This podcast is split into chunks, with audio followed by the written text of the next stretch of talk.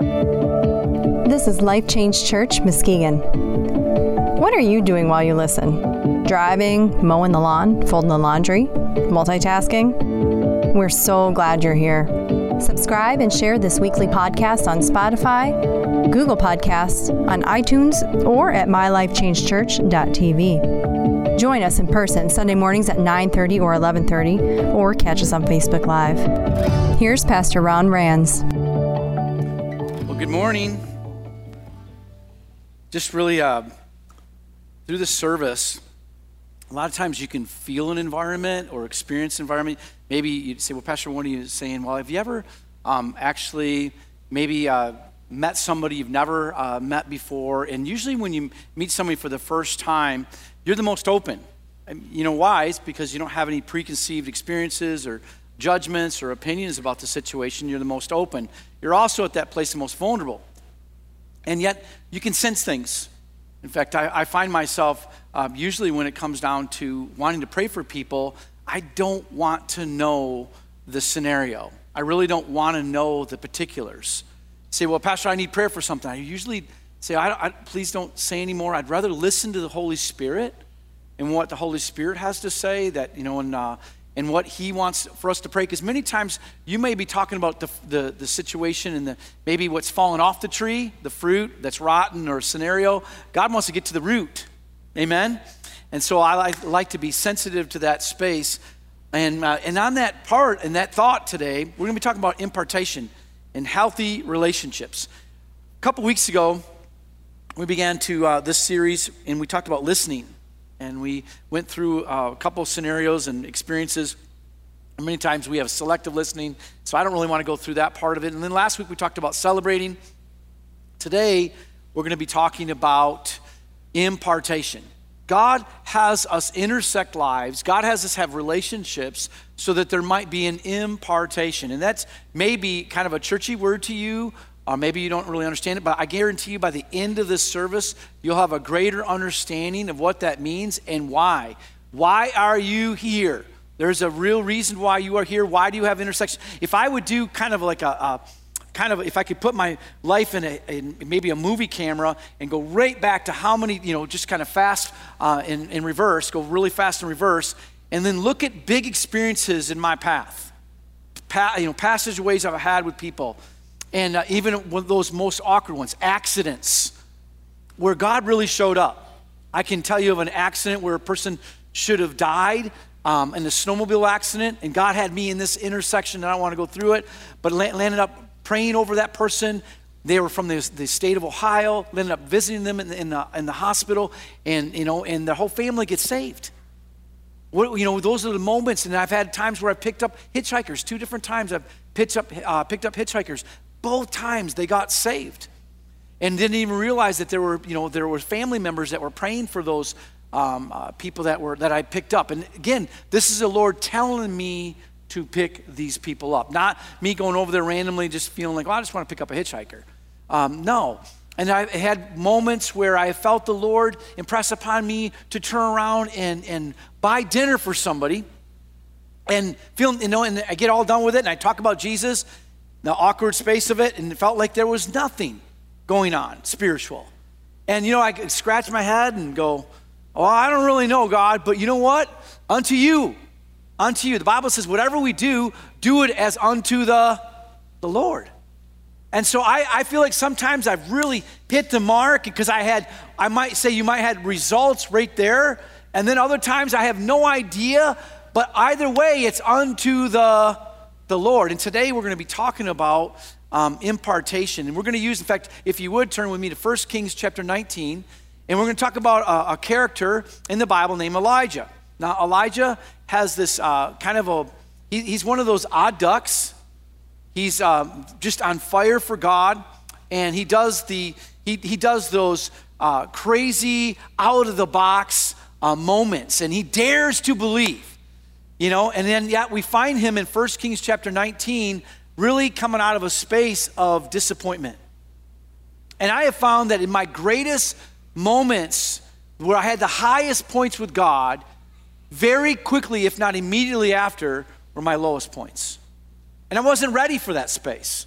Wasn't ready for that disappointment. I wanted to live on that high and I wanted to ride that wave out with God for a long time. I wasn't ready for that disappointment. And many times in that space of disappointment, I made some foolish decisions or maybe some foolish judgments or, or even actions afterwards, much like Elijah. In fact, I love it when the Bible talks about we're, we, like passionate, like Elijah, it refers to this very character, Elijah. So we need to learn from this great man of God what is the space of, you know, how do we act or react or what, what possibly could go right or wrong in our life. And yet, at the same time, realize that at the very thing that Elijah did, the very last thing he did was impart. That our whole lives are meant to have intersections with people that God could express himself through our lives. In fact, um, there's a word that I'm, I'm really been studying a lot in the Bible. And it's one of those churchy words, and I kind of, like a lot of times, kind of try to stay away from that churchy word thing. It's called holy. And so, um, what I'm learning about it is, first of all, is that God calls me holy, even though obviously you know, I'm, I'm not in and of myself, but what God calls holy, it means it's holy. Whatever, you know, God trumps everything you say. Amen?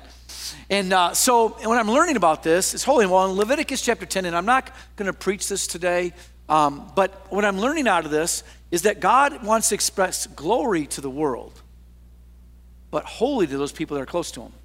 How many want to be close to Him? So if you really want to be close to Him, then this word holy or whatever this means needs to take shape and understand. And so what's happened is is that Satan likes to take words like this or maybe even uh, impressions like this and make them really weird or churchy weird for us so that we refrain from it. That's what happened to me. I used to think, well, only, you know, only those uh, pastors, and this is before I was a pastor, or, or those lay people or whatever. I used to have these, uh, uh you know, just disassociation with the word holy because I thought only certain people could ach- achieve that space of thought or that, that space of life. And yet God says his people are holy. How many are his people? So if his people are holy, so there's something about this, and again, um, I want to talk about more in the future, but I believe God's moving the church to this space of, of, of life. And, and what I mean by that is, I believe that's the reason why we don't see as many healings that go on anymore. I believe that's why we don't see movements and miracles and a lot of uh, uh, uh, spaces of, of the, the supernatural with God because that's God, obviously, God moving. When we see that, we don't have any supernatural gifting in us, but God does. And what I think has happened is that we have become like the culture of the world more than the culture of heaven. And see, if we were in heaven, it wouldn't surprise us if we'd have a holy space of miracle and, and, and every moment would be miraculous. But on this earth, we don't, we don't see it as much. And the reason being is God says, listen, I'll show glory to the world, but holiness only to those who draw near to me. So, impartation, and the reason I'm sharing that is I believe that a lot of impartation needs to take place so that we can have those holy moments with God. Did you have those this week sometime? I, I had a few this week where I can say that was a truly a holy moment. And see, let me just tell you something. You're not going to live 24 7 in that space because you can't. You can't. You can't handle it. So God creates these moments in our life through intersections of our life so that we can begin to have a, an appetite for it. We can begin to understand it. We can begin to walk it out. And then, not only that, but God doesn't want His holiness to come in our life just for ourselves. He's longing for us to pass through our lives. That's the word impartation. So, again, hopefully, I'm, I'm creating kind of at least a, a desire or a, a, maybe an impression of, uh, you know, maybe an impression of wow inside of your thinking right now, Go, I want to hear more. Well, because this is not something that we should just be thinking, well, this is, a, this is a good teaching. This is something we're supposed to live out. In fact, so much so that I believe that a lot of lives outside of these doors aren't in these doors because we're not living this holy space. We're not living this impartation lifestyle. Because many of us make it like Elijah did, we become inclusive instead of exclusive. So let's turn to 1 Kings chapter 19, if you would. Verse 1. when Ahab got home, he told Jezebel everything Elijah had done. So I'm going to, before we get into verse 2, um, including the way he had killed all the prophets of Baal. So I'm going to kind of catch up because we're not going to turn there. 1 Kings chapter 18, Elijah is part of the greatest revival the nation of Israel has ever had. I mean, you, would, you could say highest moment that any pastor or any lay leader or any person could ever achieve. Can you imagine if all the United States, let's say that Billy Graham was alive today, gets on the airways and speaks to the United States? Every, every channel, every airwave, everything is tuned in to um, you know, Billy Graham, evangelist Billy Graham. And all, every, not just the church, but everyone in the United States bows and says, The Lord, He is God. The Lord, He is God. Wouldn't that be an amazing moment? I mean, that would just be off the charts. That's exactly what Elijah had. He was up on a mountain and he was living in a high space with God. He had said, he had he literally come in this place. I have lived for this very moment. His high moment with God. The next day, Jezebel, the queen, says, I'm going to have this head on a platter. I'm going to have this man killed. Now, you would think that Elijah would be so full of God, so filled with his, his passion and his, his vision and what God has. He says, I, I don't care what that queen says. It doesn't matter. What matters what God says. Hey, God, did you hear that? But that's not how Elijah reacted. And you know, it's not how many times we react. We have those high moments, or maybe you come out of church today and you're ready to just live it out. And all of a sudden, you know, you have a the next day or the next hour, all of a sudden some catastrophic or some kind of news comes in your pathway of life, and all of a sudden you had this high moment of learning to this all of a sudden low, mo- low moment of experience. How are you going to react? Well, God included this historical moment for you and for me. Verse 2. So Jezebel sent this message to Elijah May the gods strike me and even kill me by this time tomorrow if I have not killed you as you have killed them. Elijah was afraid and fled for his life. He went to Beersheba, a town in Judah, and he left his servants there. Then he went on alone into the wilderness, traveling all day. He sat down under a solitary broom tree and, and prayed that he might die. I have had enough, Lord, he says. Take my life, for I am no better than my ancestors who have already died. Then he lay down and slept underneath the broom tree. But as he was sleeping, an angel touched him and told him, Get up and eat. He took, he, he looked around, and there beside the head, his head was some bread baked on hot stones and a jar of water. So he ate it, drank it, and laid down again. Then the angel of the Lord came again and touched him and said, Get up and eat some more, or the journey for the journey ahead will be too much for you. So he got up and ate and drank, and the food gave him enough strength to travel 40 days and 40 nights to Mount Sinai, the mountain of God. There he came to a cave where he spent the night. But the Lord said to him, What are you doing here, Elijah? Now, we could stop right there and just go home. What are you doing here? What are you doing in this space of thought, Elijah? What are you doing in this space of thought, Ron? What are you doing in this space of thought, Brenda, Julie, Michael? What are you doing thinking on these thoughts? What are you doing in this place of reaction? Why are you abandoning the post that I have for you? Why are you living in this place of disappointment? Why are you so downcast? Why are you so dis? What are you doing here, Elijah? What are you doing here? Elijah replied, I can tell you why, God. I have served you zealously, the Lord God Almighty. But the people of Israel have broken their covenant with you, torn down altars, killed every one of your prophets, and I am the only one left, and now they're trying to kill me too. Didn't he not 40 days ago see all God's people bow down and worship God? 40 days ago. How quickly we can leave our, our space of thinking. How quickly we can be, and please, I'm not casting stones at Elijah because I'm I live there. I, you live there. How quickly you can be discouraged by what you see instead of what you believe. Go out and stand before the mountain, God says. The Lord told him, and as Elijah stood there, the Lord passed by, and a mighty windstorm hit the mountain. It was such a terrible blast that the rocks were torn, that the Lord was not in the wind. And after the wind, there was an earthquake. The Lord was not in the wind, or earthquake. And then after the earthquake was a fire, and the Lord was not in the fire. And after the fire, there was a sound of gentle whisper. When Elijah heard it, he wrapped his face in his cloak and went out and stood at the entrance of the cave. And a voice, What are you doing here? How many realize when God repeats himself, you better get the message. What are you doing here? And you know what? Elijah doesn't change his think, his frame of thought. Do you know that why God, why you, God wants you to read the Word and study the Word? So you change your thinking. You know why God wants you to pray? Is so that you see God for who He is and you change your thinking. Do you know why God wants you to worship? Are you getting it? So you change, and so that so you're not. So God's going.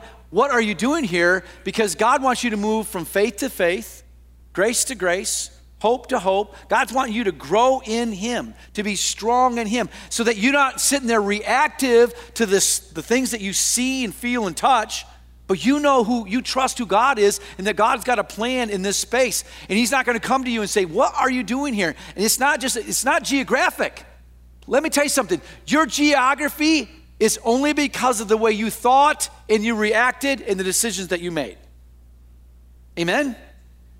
Then the Lord told him, Go back the same way you came and travel in the wilderness of Damascus. When you arrive there, you'll anoint Hazael, then you're going to anoint Jehu, and then you're going to anoint Elisha. Your life is meant to have intersections with people and pass and impart into people's lives. That's why you are alive.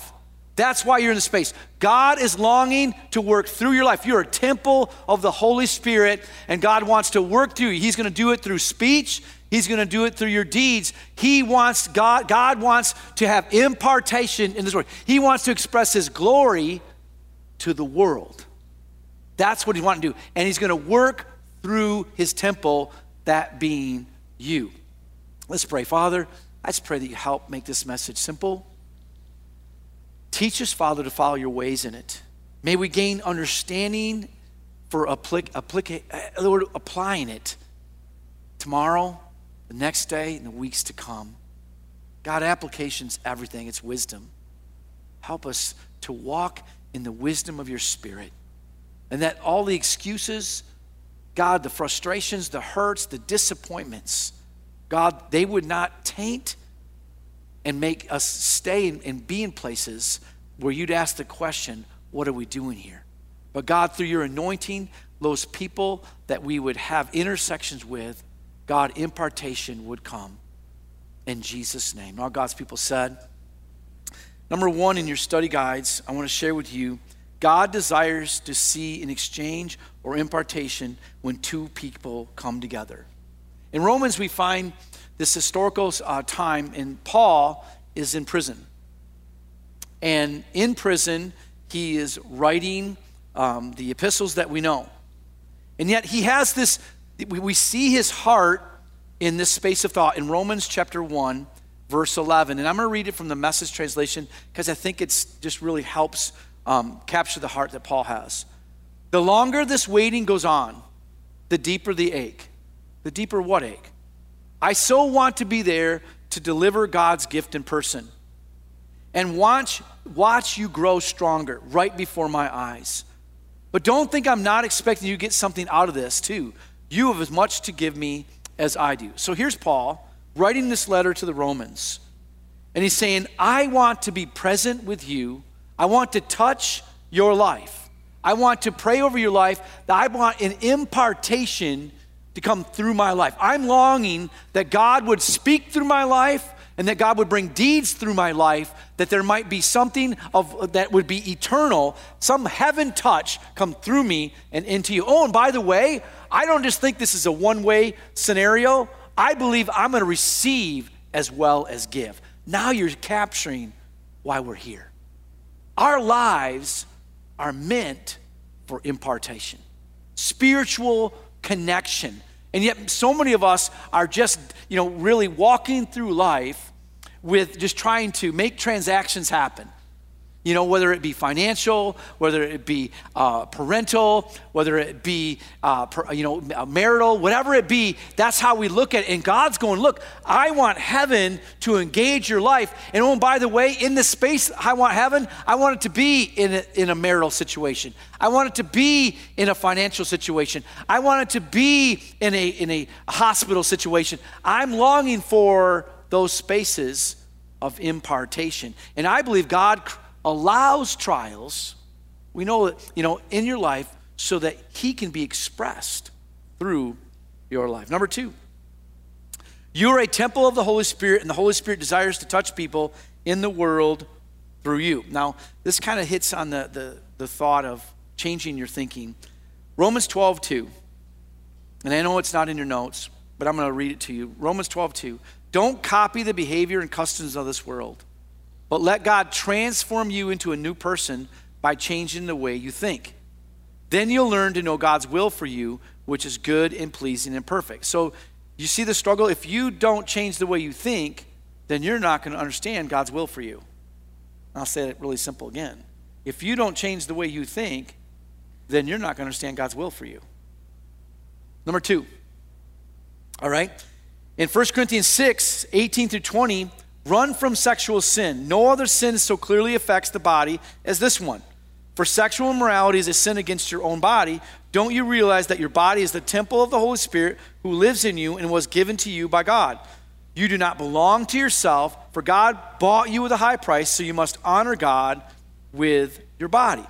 So here we have this space of, direction from God talking about sexual sin. And yet we, we can probably relate more to the Corinthians than anybody uh, than any other epistle in the Bible because there's so much sexual sin inundated in our society today. Okay?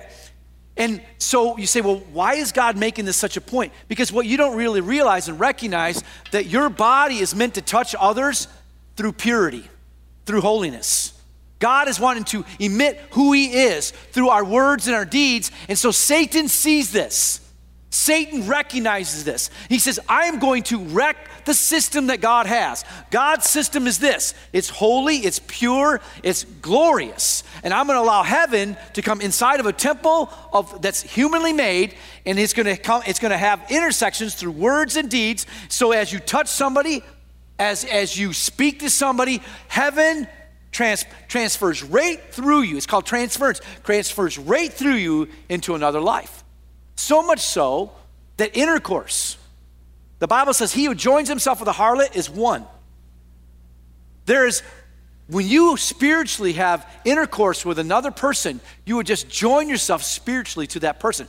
God is not looking for you not to have, you know, a, a, a life that's enjoyable with intercourse. He's saying do it in the place of marriage because it's pure and holy. It's pure. So the world is so full of sexual sin because what it's longing to do is taint and destroy. So that next thing you know, we have no holiness on the face of the earth. And so that God, God's going, how do I bring impartation? As in the days of Noah, there was only one family that could impart. There was only one family left, and that family was Noah. Every every person on the planet Earth lived out a space of such sin in their life that there was no way that there could be any pure impartation from God. God literally said this about it in that time. He says, I repent that I even made man. Why? Because the only purpose that man has been made by God is for impartation. God wants impartation. So he looked at Noah and he said, he called him righteous. Why? Because Noah was a man. He said, God, I don't want to use this body, I don't want to use this life for impure reasons to fulfill self. I want to use this body and this life for you. We got three amens. Come on, anybody say amen? That's the reason why we live for God. That's why we live for God. And we think, well, God's just trying to keep something from us. Man, you know what? If you want to look at the world, let me just tell you something right now, statistically, and strike this from the video, all right? Let me tell you something. Statistically, the best intercourse and sex is in the marriage, proven.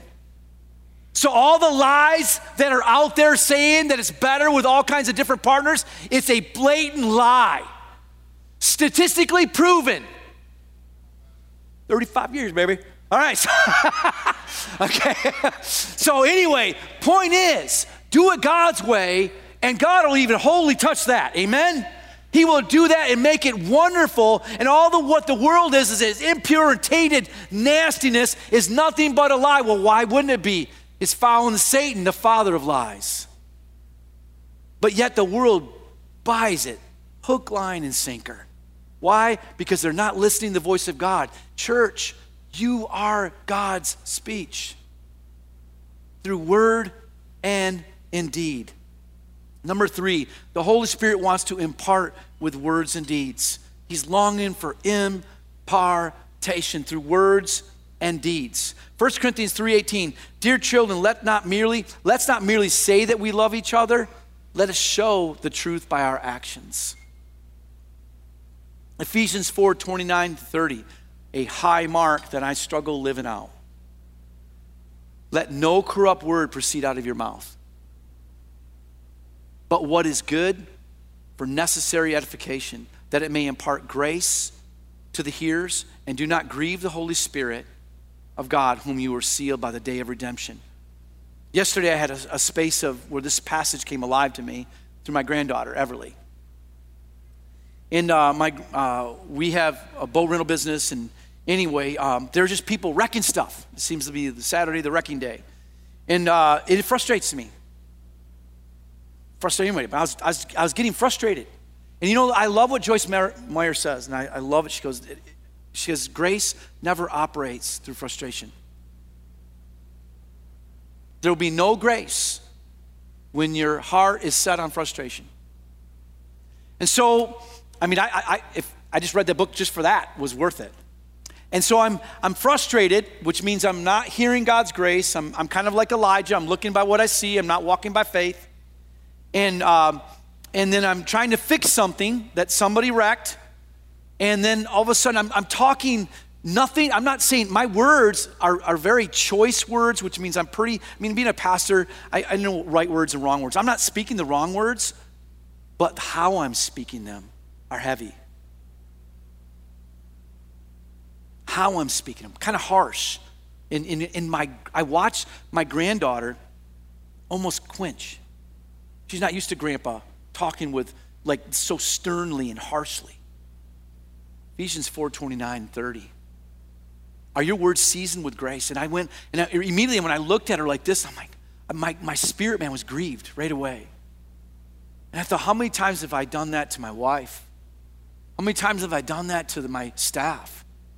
How many times have I done that to, you know, to, you know, a, a customer or, you know, or, or anybody for that matter? And I mean, are they seasoned with grace? Knowing that I am, a, I am a child of God, a holy, peculiar child of God, that God wants to impart His Spirit through my life. Are people seeing the Spirit of God as well as hearing the Word of God? Impartation, Spirit, and truth.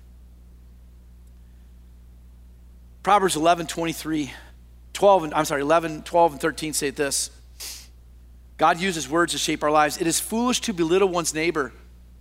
A sensible person keeps quiet. A gossip goes around telling secrets, but those who are trustworthy can keep confidence. I remember my mother teaching me this one thing if you can't say anything good, don't say anything at all.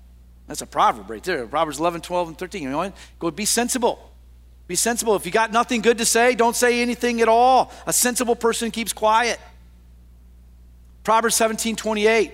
Even fools are thought to be wise when they keep silent. When their mouths shut, they seem intelligent. Number five, wholesome words will bring healing or the right shape to a relationship. You know that God is looking for you to bring wholesome words, healing to the situation.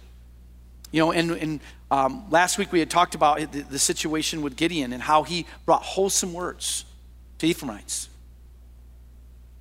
Proverbs 12, 18. Reckless words pierce like a sword, but the tongue of the wise brings healing. Proverbs 16, 24. Pleasant words are honeycomb, sweet to the soul and healing to the bones. You know that when you're living out your life, like um, it's kind of a funny one. Uh, my wife, she's got my uh, my energy, and we both got we're high energy people. And uh, so anyway, our kids, uh, you know, they they reflect you. You know, and I remember, uh, I think it was, uh, I think it was my daughter. I, I could be mistaken. you know, with seven of them, I don't know which one it was. But anyway, uh, all of a sudden we're at a, a, a light, and the light turned green, and all of a sudden we hear, "Go, lady!" I'm looking at my wife. I'm like, I don't say that. I feel it, but I don't say it. But anyway, so anyway, we looked at it. We impart. There are things that get picked up through words. Is that literally what we want our child to pick up? You know, I, you know, it's, I, I wonder if it could be cool if my, my daughter or my son would pick up, love you. You know, love you. Number six, the Holy Spirit works in his deeds to shape lives. Holy Spirit wants to work through the church to shape lives. You go through a frustration in your pizza place. And God wants to work through your frustration to your employees, to your customers, to someone who's trying to get free pizza. They already, bit, they already ate half of it. Happens. And because you want your customers always happy, and you know that someone's stealing. And it's easy to go over there and go, well, Satan steals, kills, and destroys. So you see the devil eating your pizza. so, how do you react? How does your, how does your uh, employees react? And they watch you and they see the Jesus inside of you, or do they see the frustration inside of you? And what I have found is this is I, I found both. I've watched with my employees, or I have found people across, and I've come and I said, Look, I, I know that you saw Jesus in this situation, but then all of a sudden you've seen way too much Ron. I'm sorry. I'm sorry. It's one of the things that really uh, so thankful for my father to show me is, is uh, my father went to um, a hero moment in my life many years ago in a really hard time, and he was struggling with uh, my respect for him. And anyway, uh, I've always respected my dad. But anyway, what happened was is, um, he had slapped me, and, and uh, it, was a, it was a rough moment. But my father, I don't remember the slap because I remember my father coming home down the stairs that night and telling me he was sorry. I've learned from that moment that a father can say sorry. And not only that, do I, I learned from that moment that that was the greatest moment I think I ever had with my father. It wasn't all the things, it wasn't Cedar Point trips and wasn't uh, the, the times where, you know, um, he bought me a bike or wasn't the times where, you know, we went to a ball game. I can tell you the highest moment, highest moment I've ever felt in my heart came right one of the lowest, lowest moments. And he went over there and he said, I'm sorry, son. And that's all he said. But it was a spiritual impartation that I have, I, I literally, I have zero issues saying sorry to my kids. It's not even, I don't even hesitate. Because that impartation came from my father into his son. And now I'm bringing it in. And I know, I hear a lot of stories where my dad will never admit he's wrong. My dad, well, you never received the impartation. You see how important impartation is? Even in the midst of a conflict there, that impartation came. Number six, the Holy Spirit works in his deeds to shape lives. 1 John 3 18 and 21 says, My dear children, let's not just talk about love, let's practice real love. This is the only way we'll know we're living truly living in God's reality. It's also the way to shut down debilitating self criticism, even when there's something to it. For God is greater than our worried hearts and knows more about us than we do ourselves. And friends, once that we once that's taken care of and we're no longer accusing or condemning ourselves, we're bold and free before God. So let's quickly recap about Elijah. I mean, that's where we started the service. Here's Elijah. And God says, What are you doing here? Why are you running? Why, why are you, I'm the only one left, and my life doesn't have any, you know, it doesn't have any time. It's not, I mean, I, there's no reason to live on. I just soon, you know, I'm not going to eat my last meal, and I just, my life doesn't have any more message to speak. And God goes, What are you doing here? You know what I've learned is this, is God will have me what most people would look at and go, wow, you just got, you know, uh, demoted. I remember getting what the world would look at demoted, went from first shift to second shift. I remember that space in my life. And I remember what God spoke to me. He says, What are you doing here? What's your attitude like? Well, the world is, that's not fair, and somebody else didn't get demoted, and they had less seniority, and they should be, know what, and then you should go assert yourself. Or Could it be that on second shift, that God wants me to impart who He is? Could it be that God would have a Bible study on second shift? Could it be that God would have me speak words and even have deeds on second shift? Or I could just be like Elijah in that moment, just run and complain and get frustrated and be what the world does, or not recognize that my life isn't about second shift or first shift. My life is to be a vessel unto Him. A vessel unto Him. Now you say, well, Pastor Ron, did, you know what? I, I won there because I, I, I recognized it, but there were other times, like myself, I found myself like Elijah, complaining, getting frustrated, comparing, looking at what was unfair, you know, uh, looking at what other people weren't doing. It's all useless. It's all, it's, it's just not going to change anything. Why try? Oh, yeah, I got in those spaces of thought. And when I quieted myself and I stopped complaining about the windstorm and the fires and the earthquakes, and finally I could hear God's voice again because God doesn't speak in that nonsense. I finally quiet, and God's, God would say, and He said it in different words, but if you could sum it all up, what are you doing here? This isn't how I think. This isn't how I see your life. I got a purpose for your life. I got a, I got a reason why you're here. You're breathing, and you have a design, a divine design. Will you listen? Today, are you going to hear? that still, quiet voice? Or are you going to listen to all the loud noises and the comparisons of life and the frustrations of life guide your life? God spoke to Elijah and he said, All right, Elijah, that's where you're at thinking wise. I got three more people. Oh, and by the way, the place you ran from, isn't it funny how God goes, We're going to go right back that same direction? You know why? Because God has a reason why this, the path you're on. God has a reason where you're working. God has a reason the relationships you're in right now. We're going to go right back to that same place. The place that you left, you weren't supposed to leave, we're going to go back to that space. And then we're going to get victory in it. And victory doesn't happen on the outside first, victory happens on the inside first. Thanks be to God. Thanks be to God who always leads me into triumph. Notice I didn't say he always gives me triumph leads me. I don't know where you're in the space of your triumph. Some of my battles, I'm not on the other side of. I'm not. I got one right now. I want to get through. But I am not. I'm learning from this message because I'm I am anointed to preach it. I am not anointed to live it. Sometimes I'd like to get underneath that sprinkle dust and get some of that anointing to live it. But I don't, God goes, that no, you gotta you gotta live it just like everybody else lives. You don't get any special favors. You got to live it as well as preach it. Preaching, I'm anointed. Living it, I'm in the struggle bus just like you are.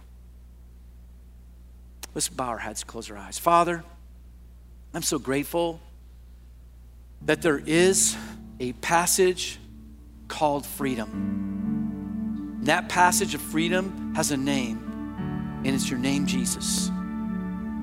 Lord, in that package of Jesus, it's an endless discovery. I'm so grateful, Lord, for starting that journey and having a journey with you. Jesus, I'm so grateful for who you are in my life. I'm so grateful for what you tolerate. And you endlessly encourage me, helping me, even those places where I fall and fail. You get me back like you did Elijah. Let's go back to where we left and let's do this again. Do overs. Thank you for forgiveness and getting me back on that path. If you're here this, this afternoon now and you're struggling in your relationship or you don't really understand having what it's like to have a relationship with Jesus, well, today you can start one. God is, God is calling you to relationship. He isn't calling you to get to come to church so that you can get a, a fix on what a good thing is to do. It's about a, a relationship that helps you make decisions throughout your day and journey. And it is meant to touch other lives throughout that journey, as we've learned today. But it starts with surrender. And if you're here today and say, I want to start that relationship with Jesus, I don't have one, and I want one. Or maybe you've lost your way. Maybe you've wandered from that path, and you want to come back to that path. Like Elijah had to go back the same way he left. Maybe you're on your way to that, on your way back. God is inviting you right now. It still comes through surrender. So, what I want you, all of you today, repeat this prayer with me. Say, Father God, in Jesus' name, I receive the Lord Jesus who died on the cross for my sins. I receive his forgiveness. I receive his hope.